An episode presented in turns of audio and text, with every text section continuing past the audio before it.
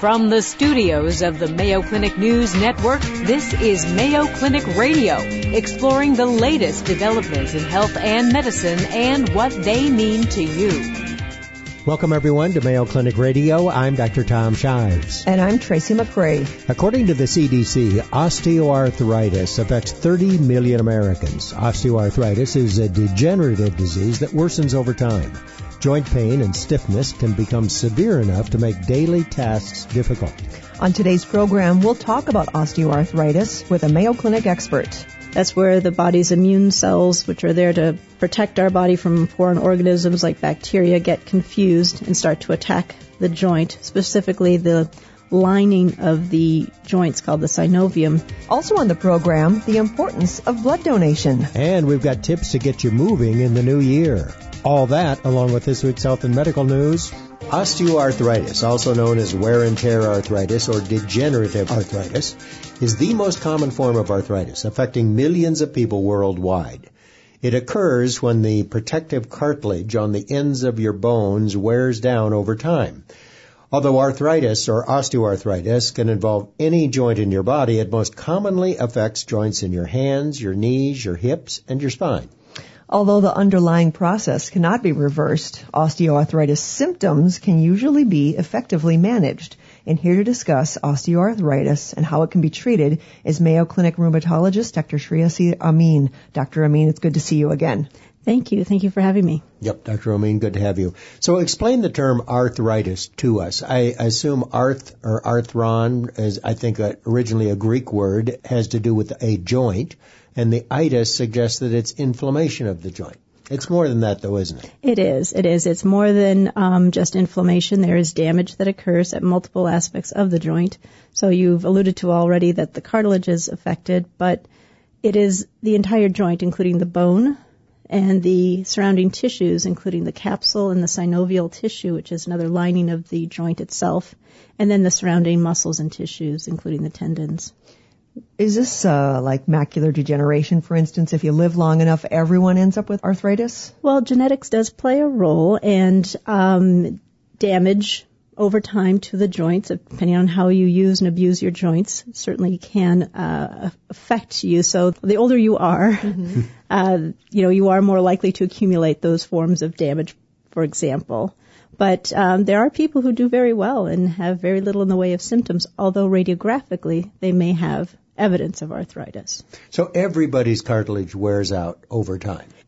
You know, I, I would can't say we we know, studied everybody, but certainly over time Most that people. is um, a likely effect of just wear and tear over the time uh, and loading over the joints, especially the, the knee, for example. But isn't it interesting, though, that people who have been sedentary their whole life are just as likely, are they not, to get arthritis?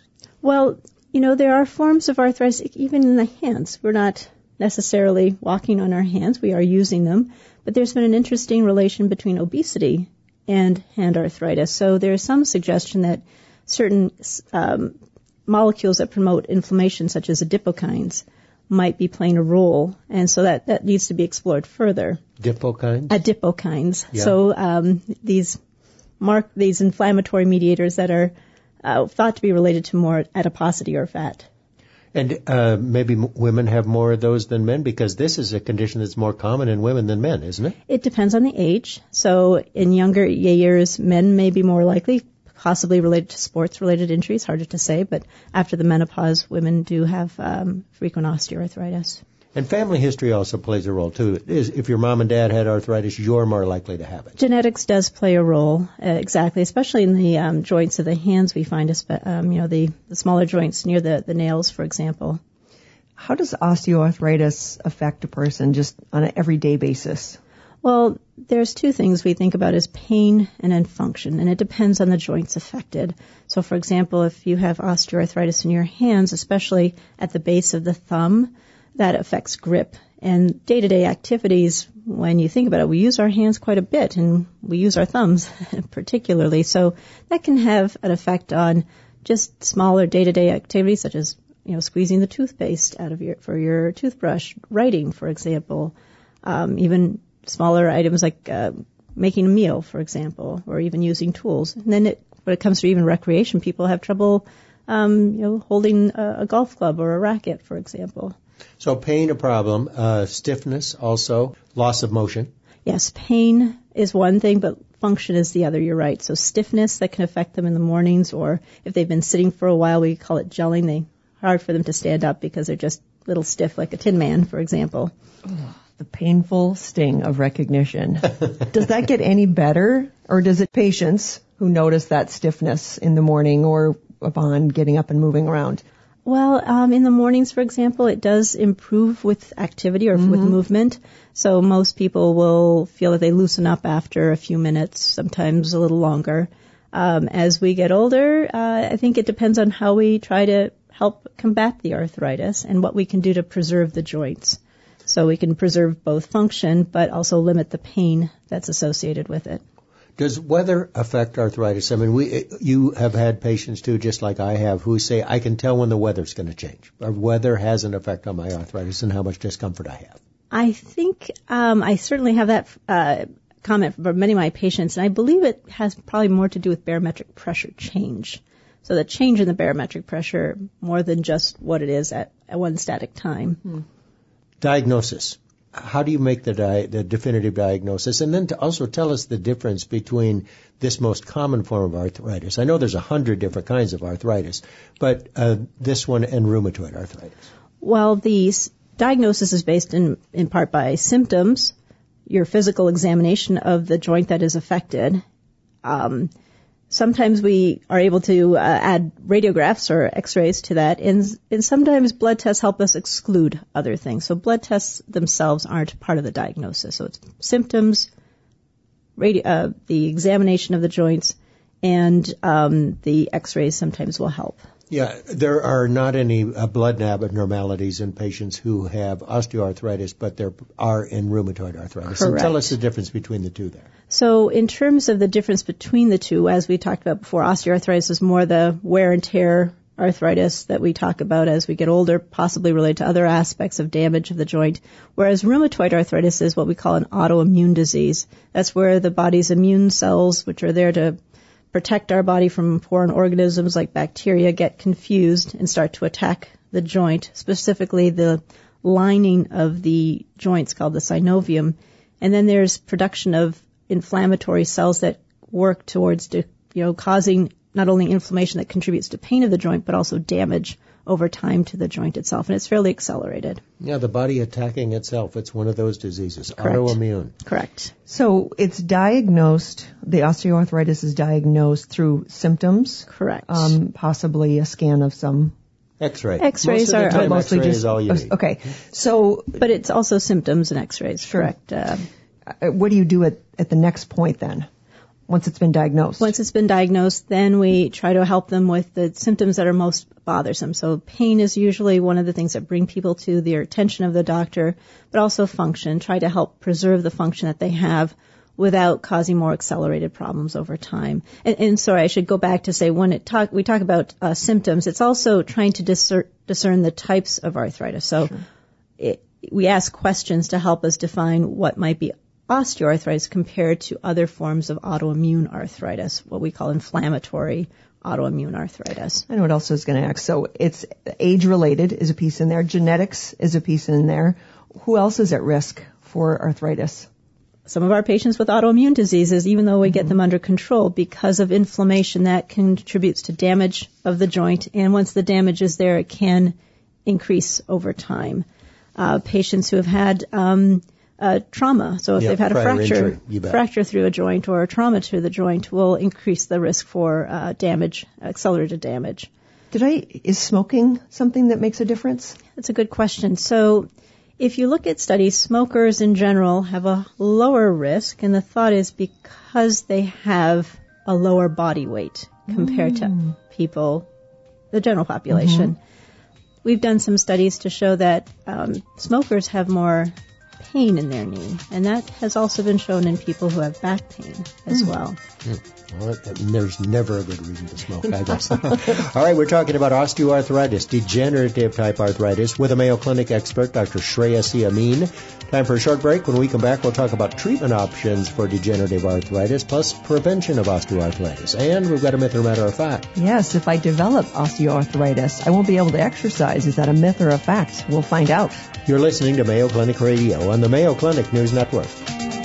We are talking about osteoarthritis, degenerative type arthritis, with Mayo Clinic rheumatologist Doctor Shreya Amin. As a matter of fact, if I develop osteoarthritis, I'm going to have an excellent excuse. I won't be able to exercise. Is that a myth or a fact? That's a myth. That's good. All right. Newly diagnosed patient with uh, osteoarthritis, degenerative arthritis. What do you tell them? Well, it depends on the joints that are affected, but um, I tell them we need to help them with their pain management if that's the, one of their main concerns. But also we talk about lifestyle changes and potential ways of exercising that will help them either gain a better uh, body weight if that's an issue, but also exercises that will strengthen their joints and will help preserve their joints over time, especially at the knee. So really, when you're talking about exercise, you're not talking about so much about strengthening the joint, but you're talking about uh, strengthening the muscles to take some stress off the joint. Correct. That's correct. And activity modification is a big part of it, huh? It is. It is. I think it depends on um, what they're doing or not doing. But uh, we also want to make sure that they're doing their exercises with good footwear, good conditioning, warming up beforehand, stretching after, so they don't injure themselves as well. Swimming's a great exercise, isn't it, for people with osteoarthritis? Water-based exercises for people, especially if they have um, arthritis of their knees or their hips, because that help it, it hurts them to walk or to load bear. So water-based exercises in a warm pool, doesn't have to be swimming. They can do aerobic exercises or walking in water. That helps get the aerobic exercise they need to help them with weight loss, but without having to put a lot of pressure on their, their joints. Walking exercises, though, on a treadmill, uh, good again with good footwear, is is important. What about uh medications or even supplements? Well, it depends on your pain symptoms and how long they're occurring. If it's short-lived, I don't recommend long-term medications. If, on the other hand, you have pain with sustained activity or even at rest, then we talk about pain management strategies that are safe. Although acetaminophen may be the weakest medication, it is one of, among the more safe med- medications as long as it's taken in, you know, in the right amounts and not uh, overdosing themselves. Especially, we have to think about over-the-counter medications or supplements that have acetaminophen in it, so they don't exceed the maximum required amount. So you like acetaminophen uh, better than ibuprofen? Correct, from a safety profile, if, if people have Less to use side it. Effects. Correct, um, correct. And the, mainly the side effects uh, with the ibuprofen or the N SAIDs, non-steroidal anti-inflammatory drugs, are stomach-related, bleeding-related? It could be from stomach ulcers or just you know, uh, stomach upset, and stomach ulcers are the biggest concerns, but also it can affect the kidneys. Um, it can also adversely affect blood pressure, or it can aggravate hypertension. And we have to, uh, to think about um, uh, their... their blood counts, and we have to watch their, their that they don't have a drop in hemoglobin that because of occult blood loss that they are even um, not aware of. Yeah, but isn't it true, though, uh, the, uh, itis, inflammation, is part of this process? Acetaminophen doesn't have any effect on the inflammation, whereas ibuprofen does. So it, uh, theoretically, wouldn't the ibuprofen-type drugs be more effective? It, they, they are more effective than um, acetaminophen in some respects uh, because of that effect on inflammation. So what, I try to use it more judiciously. So if people do have to use something chronically, I prefer to try acetaminophen first and then use the anti-inflammatory pills over short courses if possible. The, there are the non-prescription uh, ibuprofen-type drugs, and then there are prescription drugs. Are the prescription drugs more effective than over-the-counter? Not necessarily. So the over-the-counter um, doses may be less effective, but we, if we use them at the therapeutic levels, we can have just as good effect as the prescription forms. We just have to remember that everyone responds to anti-inflammatories some, just a little differently. So if they fail one, we can try others and see if it's effective for them. Because of the prescription uh, anti-inflammatory drugs, N SAIDs, there are multiple different ones. How do you choose, and is one better than the other? I wouldn't say one is better than another, but there are some that are more potent, so they could be more effective than more mild forms. But I think we want to choose one that is safe, tolerable, and effective. And if one is not effective, I move to others. Are supplements helpful? It's a very good question. Um, there's been a lot of interest in looking at over-the-counter supplements, but at present time, we don't have a lot of good options. I think one of the more common ones that people have heard about is glucosamine and chondroitin. Current guidelines right now from many societies have not recommended their use at this time. Is that right? Correct. Because I thought it was sort of fifty-fifty. You know, there were uh, half the people that helped and half it didn't help, but now you're not recommending it. None Glucosamine, chondroitin, sulfate. Correct. All right, and then there are those other supplements on the market, and I'm thinking of Osteobiflex and Arthromax, for example, most of which contain chondroitin and glucosamine. Uh, so you're not a big fan? You know, I do talk to my patients about it. They're always interested in finding something that will help them. I give them the option, if they want to try it, that they want to take it for three months. If they find it beneficial, then I'm okay with that. But if it doesn't give them any benefit, I don't recommend they continue it, just like any medication or, or elsewhere. All right. So, and if those things don't work, then there's there really are surgical options. I suppose you can get your knee replaced, but there's got to, is there anything in between those? Right. So we have other options. So um, in terms of chronic pain management, if we're just talking about pain, we've talked about Tylenol, N SAIDs, but there are other medications such as um, duloxetine that is in the antidepressant family, but that has been approved for pain management in osteoarthritis. We also have options of topical therapies. So there are um, topical N SAIDs, for example, like Voltaren gel. Uh, there are capsaicin products. And um, those have been somewhat helpful for pain management. Then we have intra-articular um, products, so one of them being steroids that we can inject into a joint. Um, they may have more short-term effects, so I try to use that, again, in the setting of someone who's had more acute worsening in their pain, and we're trying to get that under control. All right, so, yeah, quickly I want to ask you about several different kinds of injections. Does cortisone increase the breakdown of cartilage? It can. Okay, so you use it maybe three to four times a year. You don't want to get a cortisone injection every week. Correct. We try to reserve the, uh, not to use it more frequently than at three-month intervals if we have to, but if it doesn't give long-term benefit, I, I don't like to continue using it. All right, hyaluronic acid, synvisc, and Hyalgan. So it is approved for the use of osteoarthritis.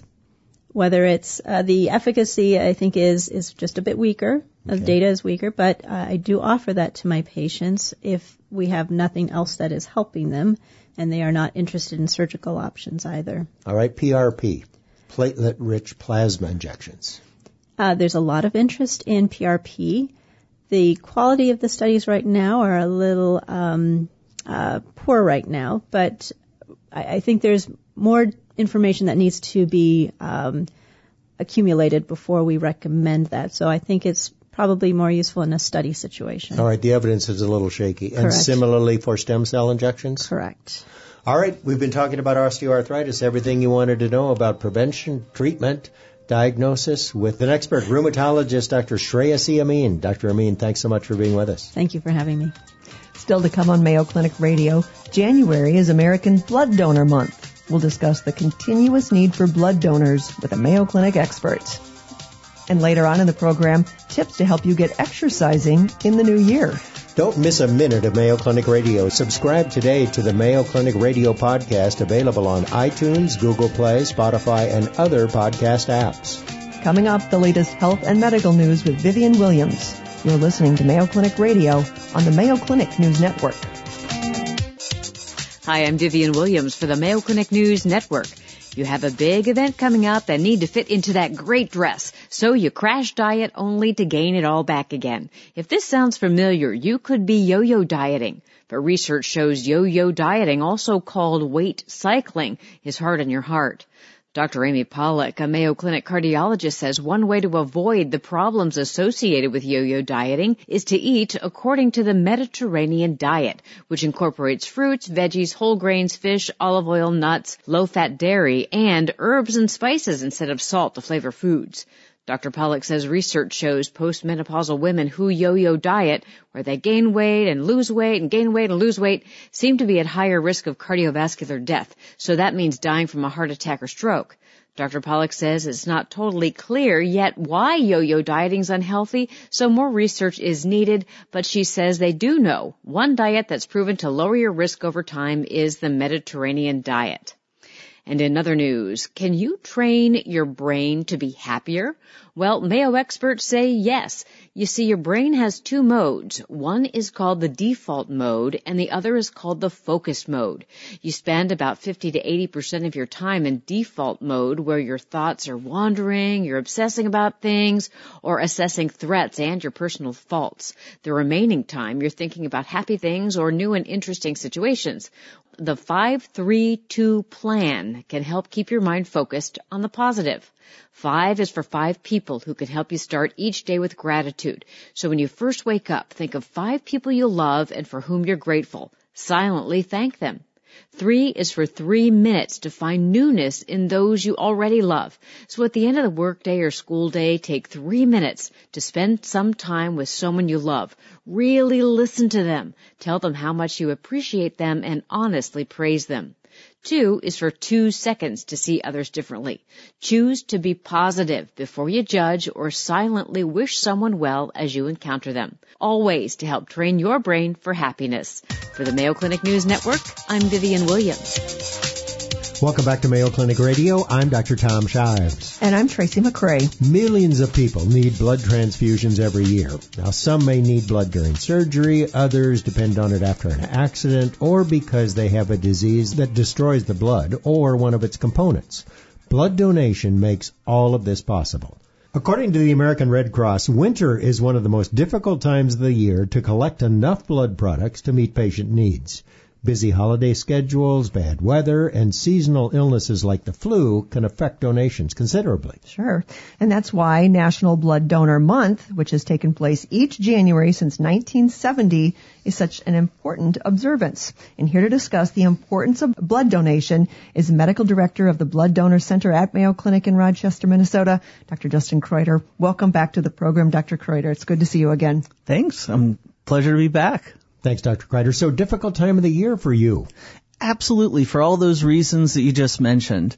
You know, uh, people get sick with uh, colds and flus that are going around. People are wanting to visit their relatives. And, you know, when big snowstorms hit, people can't make it to the blood donor centers to actually give that blood. What does the population of blood donors look like? Yeah, it, it's going to vary uh, from uh, program and, and what the location is. Although, that said, I think nationally there certainly is a huge importance in uh, younger donors, so donors in their twenties, thirties, and forties, to uh, give donation a chance. There's a lot of people that haven't even uh, tried to donate blood. A lot of people also just assume that maybe they're ineligible. And uh, really, el- eligibility is really uh, going to be a local thing. You want to call your local blood donor center and find out if you're eligible and if you can come in and donate. What are some of the things that would make you ineligible? Yeah, uh, broadly speaking, you know, you really want to make sure that it's safe for somebody to donate blood. So we're really interested about medical uh, conditions, especially somebody's heart. You know, the cardiovascular system is uh, connected and important. Uh, we're also going to be really focused on, is the blood safe for another person to receive? So if somebody is taking an antibiotic because they got a small infection that doesn't really bother them, we still don't want to collect that blood because there might be some bacteria then that would get in and be transferred to the patient. And as you know, some of our patients don't really have that strong of an immune system right now, and we could really be putting them at risk. So when we're looking at who's eligible to donate blood, it's, are you safe to donate blood, and then is your blood safe to give to a patient? Any other contraindications uh, other than you mentioned infection, someone who's had a recent infection? Yeah. What, who else might not be eligible? Yeah, there's there's a whole list of, of, you know, what somebody is eligible or not eligible for. You know, if you've had a, a recent heart attack, obviously, then we're concerned about your own personal health. Certain medications that uh, a uh, donor may be taking, like finasteride, because that uh, so donor should wait for about a month after taking their last dose, uh, because that could cause uh, defects for a fetus if it was uh-huh. transfused to a mother who's pregnant. Probably the better way to do it is, if you're unsure, try to donate blood. And there's all sorts of screening that happens before that ever occurs. Absolutely. So, you know, reach out, uh, either call your blood donor program and ask them some of the questions where you think might put you maybe not eligible, and just see, or just show up. I mean, this is what we really live to do, is find out if somebody is eligible or not. How about a history of cancer? Can you still donate? That's going to be variable based on uh, what center you go to. Uh, so that's a great example of it, because that speaks to uh, your own personal fitness for donating. So here at Mayo Clinic, for example, uh, we let people uh, donate if they've had a history of cancer after about a one year for most uh, cancers.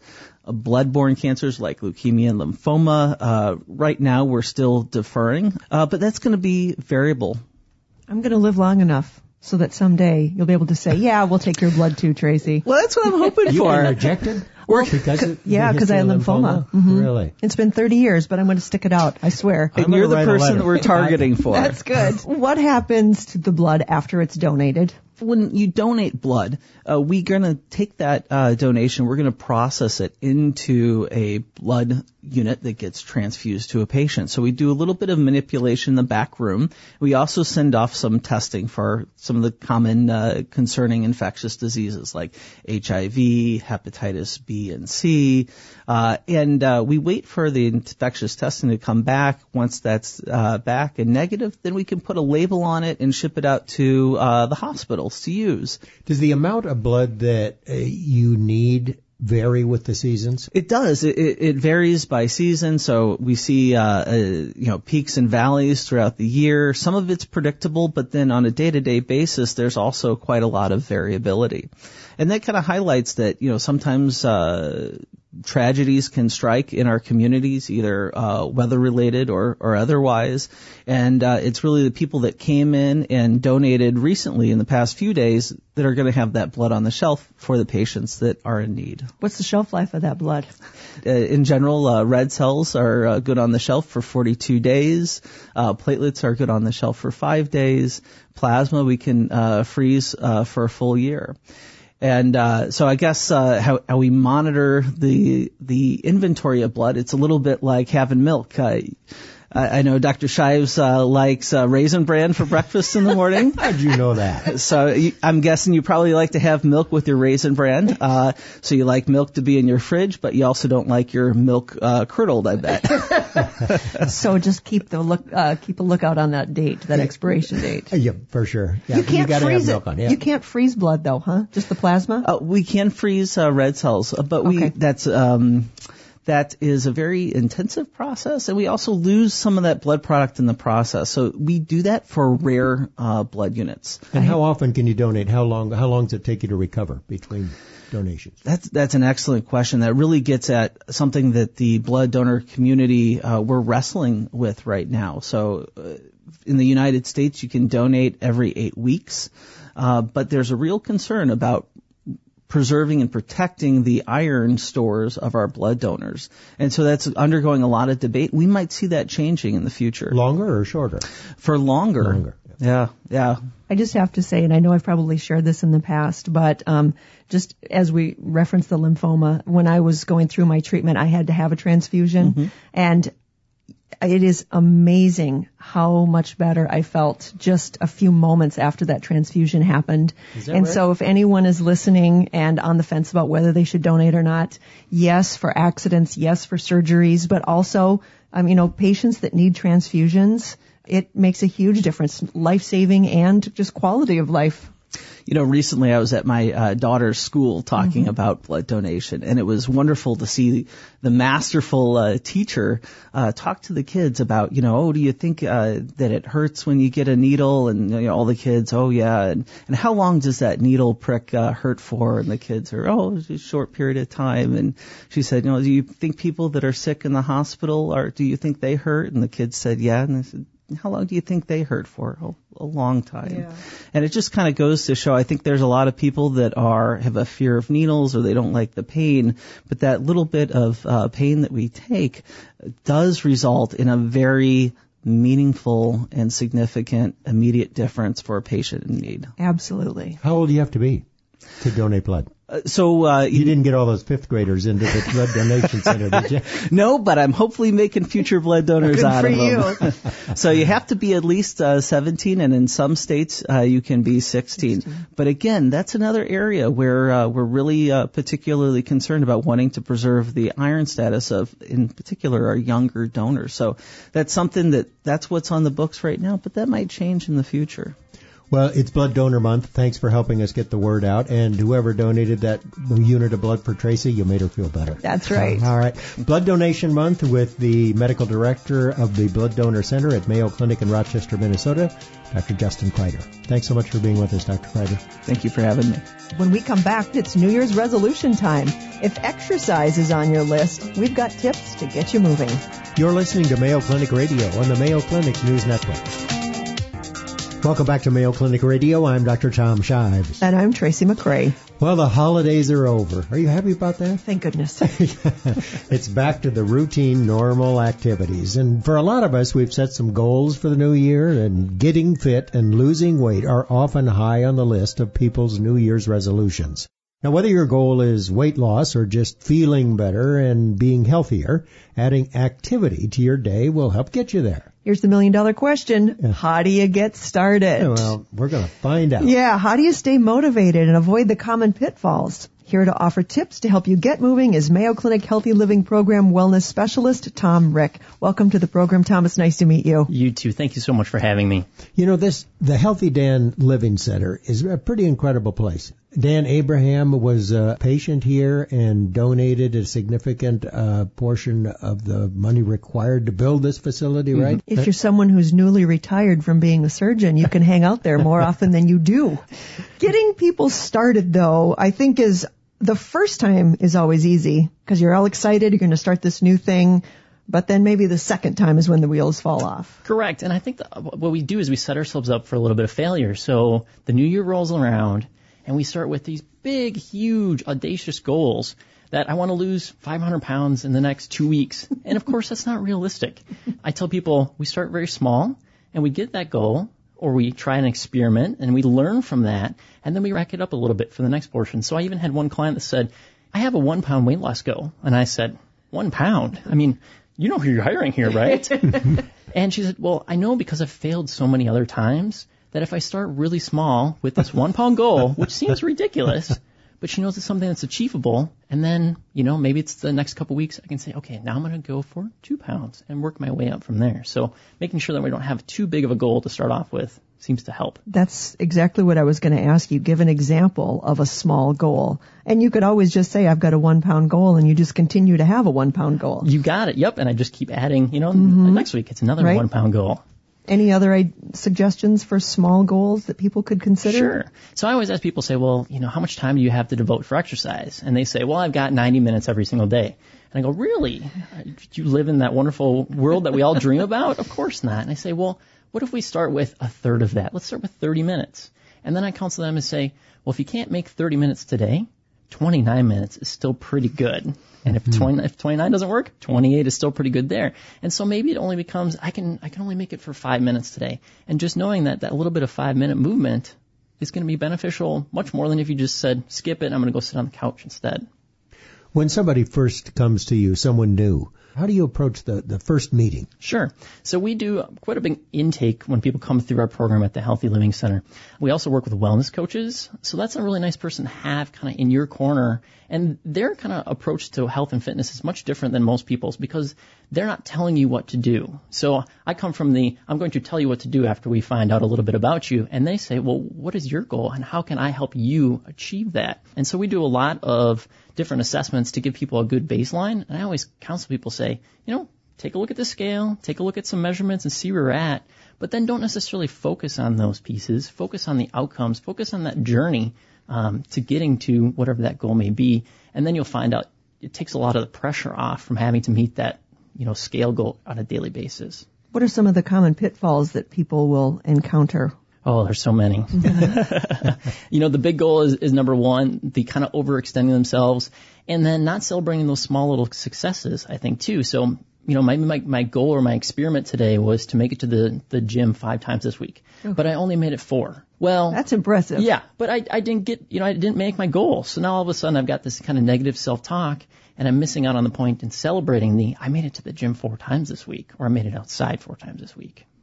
Is it a good idea, if you're going to start an exercise or a wellness program, that you see your physician first? Is there any reason I shouldn't? Um, I, I would love for you to go see your physician, absolutely, because there's so much things that we don't know about that's going on inside of our body. You know, I can't tell what my glucose is right now or if I have high blood pressure. So getting that little kind of check mark and that little stamp of approval from your physician, I think, is very beneficial. And again, you can find some of those kind of baseline numbers so that when you come back in six months or another, you know, another year, you can, again, celebrate those small successes saying, I went to the gym, I got my exercise session, or I got my movement session in, and look at what it's done to my blood pressure or my glucose. According to my show prep here, eighty percent of people will have quit their exercise goals by February. Do you agree with that? Yeah, it's unfortunate. And we're trying to change that, right? We're right. trying to get that number down and down and more. And a couple different things we can do to help that is with everybody else together. So finding an exercise partner is always beneficial. Mm-hmm. Well, you got one, don't you? Yeah. No, I'm looking at you because, yes, Jen and I, producer Jen and I, are lifting partners. We lift together, but we are about to become your accountability people because you are going to come with us. Well, yeah, I'll be there in February because it won't be so busy. That is true. All right, what are some other ways that we can flip that and be part of the twenty percent instead of the eighty percent? Well, finding something you really enjoy. So a lot of people say, well, I have to go to the gym again today. And reframing that saying, well, not only do I get to go to the gym, I'm going to go do something enjoyable. So whether that's listening to an audiobook, plopping in front of Netflix, you know, while you're on the treadmill, finding something that you enjoy and doing it consistently is more important than, you know, getting on the treadmill and running for five miles. You know, not, it's not for everybody, but finding something you really enjoy is, I think, the most important piece when you do choose to go and do some exercise. When you uh, outline a program for somebody, do you base it on how long they have to exercise, or do you say, you know what, we got to at least start with twenty minutes, or how do you decide how long it's and real, what's enough? Yeah. So the, the current recommendation right now is about one hundred fifty minutes of movement throughout the week. And so, again, one hundred forty-nine minutes, you're probably doing okay. But, you know, if you can only do five minutes a day or ten minutes a day, that's still so much better than if you can't do any at all. And we know from research that people who are still struggling with the scale are obese and, and overweight. Those people that exercise are actually much better off when it comes to their overall health and fitness than the people that are skinny and don't do any exercise. So every little bit does help. If you've been someone who gets zero percent of that one hundred fifty per week, maybe starting that high is not where you want to go. Correct. So kind of slowly, you know, increasing it over time is wonderful. So maybe it comes back down to, I'm going to exercise for one minute today. Mm-hmm. You know, I'm going to jump on the treadmill for one minute. Probably when you're there, you're going to say, well, one minute was pretty easy. I can probably add a couple more. And that's my little sneaky way of, you know, increasing your overall exercise. I kind of like that. Yeah. There was a, for a long time about a ten percent rule is you don't want to increase your overall kind of activity level greater than about ten percent. But research has really shown that we don't necessarily need to adhere to that as much. So what's the best tip that you have used to help people, something that you find that works for a lot of your clients? I would say overall is finding what you like to do and then keep doing it. So we are lucky that we get to see people who are over eighty, ninety years old, and you ask them, you know, you're, you're still here, number one, which is wonderful, but number two, what's your secret for success? And it's really is, well, I don't go out and run a marathon every single day, but I do go out and walk for twenty minutes or thirty minutes, and I do that most days of the week. How often do you have someone come up to you and say, I can't thank you enough. I feel so much better, and I've lost X amount of pounds? I bet you have. I bet that's fairly frequent, isn't it? Very frequent, yes. To uh, and I want to toot my own horn, but yes, it is. It is wonderful to hear those accolades that we get, and that's what really kind of propels us in the fitness industry to k- kind of keep going. Is those kind of constant success stories that we do hear. All right, well, keep up the good work, and we'll see you at the dog. Uh-huh.